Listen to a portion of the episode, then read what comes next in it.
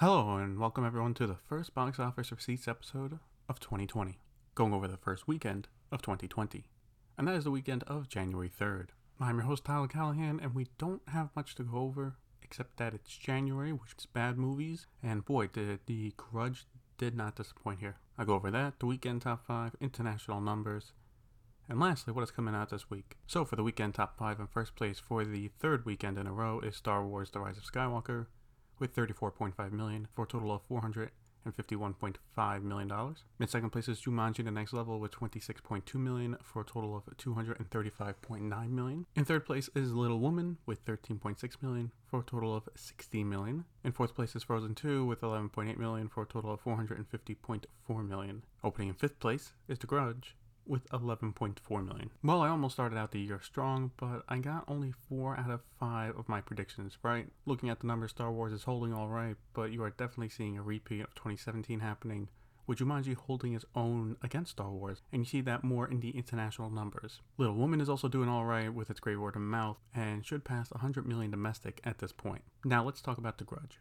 Yes, it did have an opening in line with expectations, even if it means coming in fifth place. However, reviews critically are terrible, and word of mouth is toxic. It currently has a 20% rating from the audience on Rotten Tomatoes. The movie also got the dreaded F rating on CinemaScore, CinemaScore, only the 20th film in history to receive it. If you do not know what that is, that is a rating taken on the opening day to get an idea of what people thought. It is supposed to be skewed higher, as usually the people who are most interested see it the first day so they should be the most excited, like die-hard fans, for example.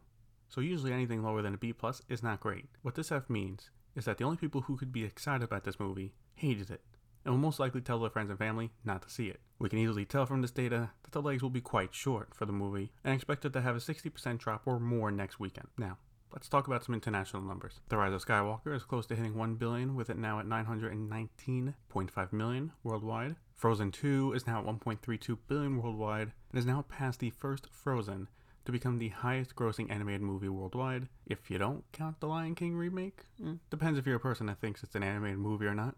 Golden Globes think so anyway. Anyway, Jumanji The Next Level is at 374 million internationally for a worldwide total of 609.9 million. It's holding great and should end up in the 800 million range, and at this point, almost guarantees a Jumanji 4. The Grudge made 5.8 million internationally for a worldwide opening weekend of 17.1 million. Little Women is now at 20.4 million internationally for a worldwide total of 80.4 million. Spies in Disguise is at 42.1 million internationally for a worldwide total of 89.1 million. Knives Out is about to hit 250 million with it now at 247 0.3 million. Now, this weekend we actually have quite a few movies coming out. We have Underwater, Like a Boss, Just Mercy, and the big one, 1917.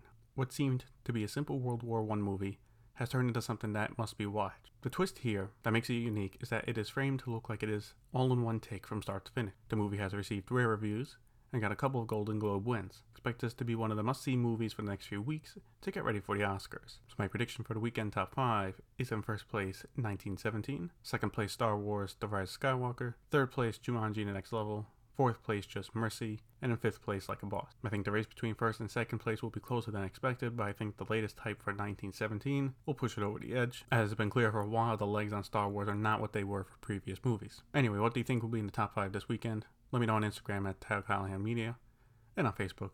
Link to the page is in the show notes. That'll be it for this week's episode of Box Office Receipts. Thanks for listening and see you next week.